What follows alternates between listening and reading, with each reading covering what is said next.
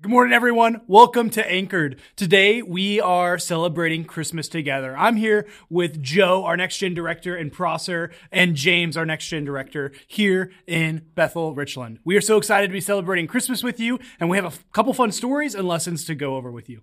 Yeah, so as you know, we've been working through the nativity story. Right now, Jesus has been born, as we know, hooray. Uh-huh. And then let's see. Shepherds come to see him. Wise men come. They see Herod. All that happens. Wise men leave, and then Herod realizes he's been tricked. And that's kind of where we're picking up the story as now. This is Matthew chapter 2, verses 13 through 23. Yeah. It begins like this. Now when they had departed, behold, an angel of the Lord appeared to Joseph in a dream and said, "Rise, take the child and his mother and flee to Egypt." That's a good angel voice. That's right. You have to. I don't know how you sound. I can't imagine. He's like, "I just want you to rise and take the child and his mother and flee to Egypt." Are you listening to me, Joseph? Okay. "Rise, take the child and his mother and flee to Egypt, and remain there until I tell you. For Herod is about to search for the child to destroy him." And he rose and took the child and his mother by night and departed to Egypt and remained there until the death of Herod. This was to fulfill what the Lord had spoken by the prophet, "Out of Egypt I called my son." Then Herod, when he saw that he had been tricked by the wise men, became furious, and he sent and killed all the male children in Bethlehem and all the region who were 2 years old or under, according to the time that he had ascertained from the wise men. Then was fulfilled what was spoken by the prophet Jeremiah. "A voice was heard in Ramah, weeping and loud lamentation. Rachel weeping for her children. She refused to be comforted because they are no more." But when Herod died, behold, an angel of the Lord appeared in a dream to Joseph in Egypt, saying, "Rise, take the child and his mother and go to the land of Israel. For those who sought the child's life are dead." And he rose and took the child and his mother and went to the land of Israel. But when he heard that Archelaus was reigning over Judea in place of his father Herod, he was afraid to go there. And being warned in a dream, he withdrew to the district of Galilee.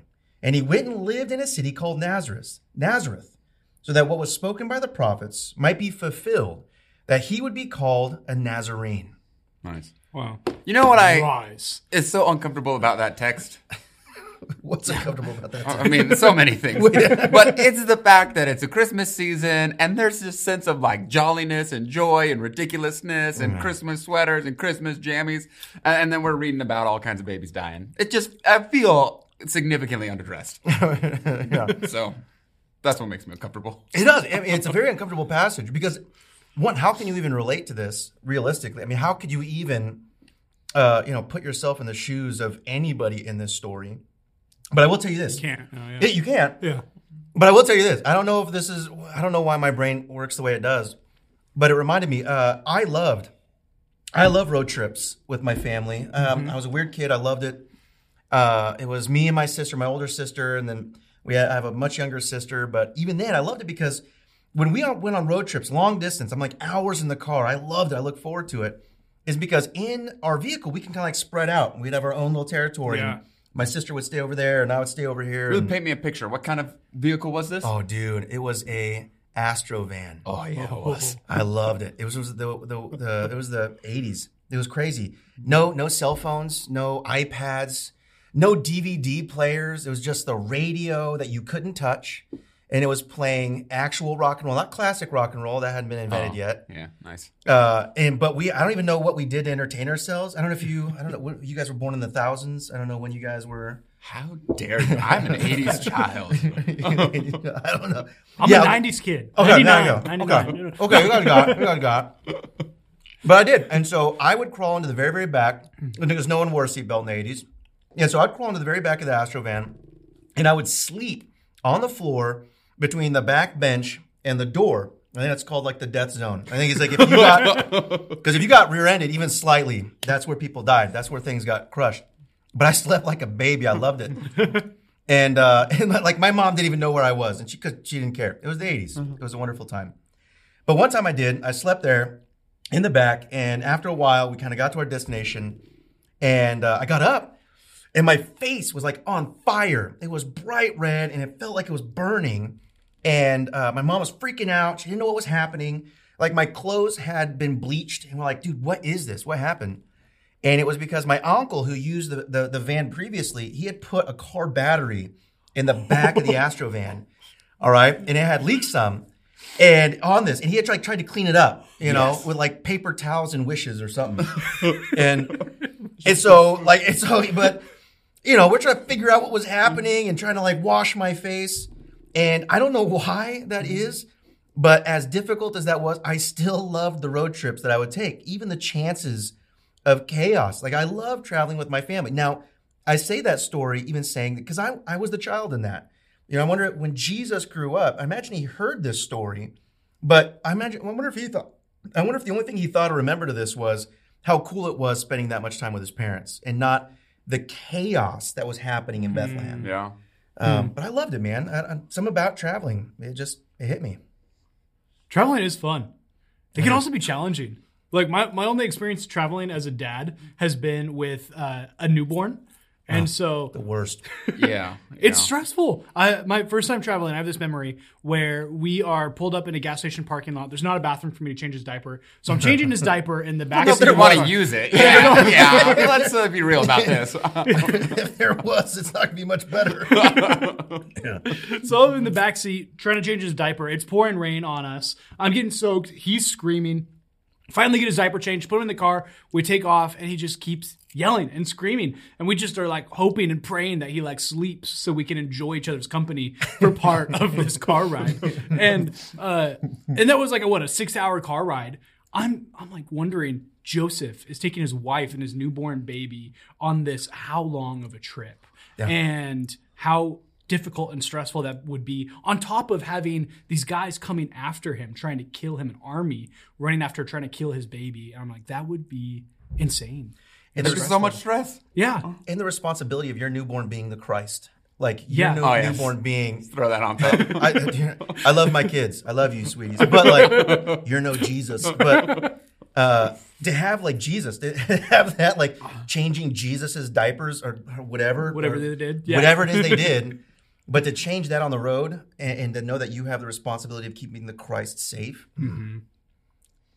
Incredible. Yeah. Crazy. I mean, I got some like normal change of diapers and screaming kids in the back. But when I think of Christmas, when I think of traveling, the memory that comes to mind for me is a few years ago. Let's see. Calvin was, I think, almost 2. Lucas wasn't born yet.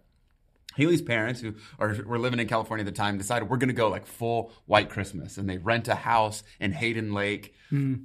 Bunch of family comes up from California. And we all meet at this house for Winter Wonderland. As a bunch of Californians, it's very exciting to be around snow. Wow. So we're there for, I don't know, maybe 24 hours. Maybe we get there the 21st. The 22nd, storm comes through, which we all thought was really fun. Until the power went out and lights shut down. And then we learned something as Californians I didn't know, that apparently when you live in a cold area, you need an electric pump to pump water into your house. Yeah. And so there was no running water then. There was no heat. And so we started to freak out a little bit, not for the food, because we just made an outside refrigerator and just like stuck everything on the deck outside. But all these generators started turning on at the houses around us, and we didn't have that. We had the propane fireplace going, so that was on, but it wasn't like blowing hot air into it. So for the 22nd, the 23rd, the 24th, we were praying for a miracle, and it didn't really happen. Most of the 25th, there was no power. There was no running water. There were, I think, 11 of us in the house. In order to use the bathroom, you had to take a 5-gallon bucket, walk down to Hayden Lake, bust through the ice. I thought you were about to say you have to use the 5-gallon. It was like a communal 5-gallon bucket. There is a line, sir. Okay. I was making sure. Bust through the ice, get like a bucket of freezing cold ice water, bring it back to the house, and then just like, if you were kind, you left it there for the ladies. You do your business. Did the ladies do that for you? No. They did not. No. And then you would just flush with all of that. And it was kind of miserable. Christmas Eve, our gift to us is we rented a hotel room, not to stay in, but so that everyone could shower for the first time in 3 days. And we just, like, 11 of us rotated through the hotel room, and it was just so unexpected and so out of control, and like this fun memory of overcoming something difficult together. But the actual process was not so much fun. That's what I think Hallmark movies do us a disservice, because they'll have a story like that, but it'll have like a nice shiny ending. Like Santa Claus will come in the end or save you, or like a lumberjack, is out to will come in. And Christmas morn, the power turns on and Santa's there. Wrong. Yeah, and that doesn't happen. It's like this false sense of control it tries to give us, man. Hmm. Oh, good. So that's what I'm seeing a lot. I don't know, for some reason. We've had a few things happen this season, and I'm just realizing more and more, and even in through this narrative, just the lack of control. Like Joseph's got no control. I mean, he's given a message, which is wonderful, but he's got no control over Herod. He's got no control over, what army is hunting him and his family and his newborn child. He's got no control over what's happening. And I'm seeing in my life how much I love control and how little I have. And how the assurance that Scripture and that Christ brings is not the assurance of I have control and I get to choose what I'm going to do, but the assurance of the kingdom and the goodness of that. In spite of loss, in spite of dreams dying, in spite of Hallmark not happening, like the assurance is the peace and the goodness and the hope of Christ, not the assurance that it goes my way. Yeah. And I don't know. It's just hit me different this season. So I love that in this narrative. Yes. It's such a beautiful thing. And I feel like you get to see some of that in the stories that you tell, that there's brokenness and there's pain, but you can look and see Christ in the brokenness and the pain. And I think looking back on our stories of Christmas and traveling, and as we all look at stories of Christmas and traveling and all of these things in our lives, we can reflect on who Jesus is in our life and in this holiday of Christmas as we celebrate him coming to earth, and seeing what are the stories of your past? What are the stories of your traditions? And sharing those with our families, sharing those with our kids, and inviting them into our stories, inviting them into the redemptive power of Jesus in our lives. And so that's the challenge that we have is, what would those stories be for you? What are stories that you want to share with your kids? And take some time today and tomorrow and share those stories with your kids as we celebrate this awesome holiday of Jesus coming to earth. Yeah. Yeah. And take a chance. Be vulnerable with your family, with your kids. Yeah. Mm-hmm. Share with them maybe some trials and struggles. Yeah. Prayer, which we're about to do. Prayer is this ultimate act of vulnerability that we have before God, where we lay before him our heart, our desires, our struggles, our tears, our victories, our mistakes. And we get to share because he knows. And so it's incredible. And those, if you have kids or if you have young ones in your house, it's amazing being prayerful, being vulnerable around them. And that when your kids hear your prayers, they get to see inside you the things that you desire, the things that you want. It's just a powerful thing to do. So I'm just going to, I want us to pray. This is, a prayer for your family. This is a prayer for Joseph and Mary. This is a prayer for us all. And so I just want to read this to you as we kind of close out this message. Heavenly Father, your son, Jesus, is our greatest gift, is your greatest gift to us, a great sign of your love. Guide us as we strive to walk in that love together as a family this Advent. As we prepare our hearts for Christmas, bring us closer to each other and to your son. In Jesus' name, amen. Amen. Amen.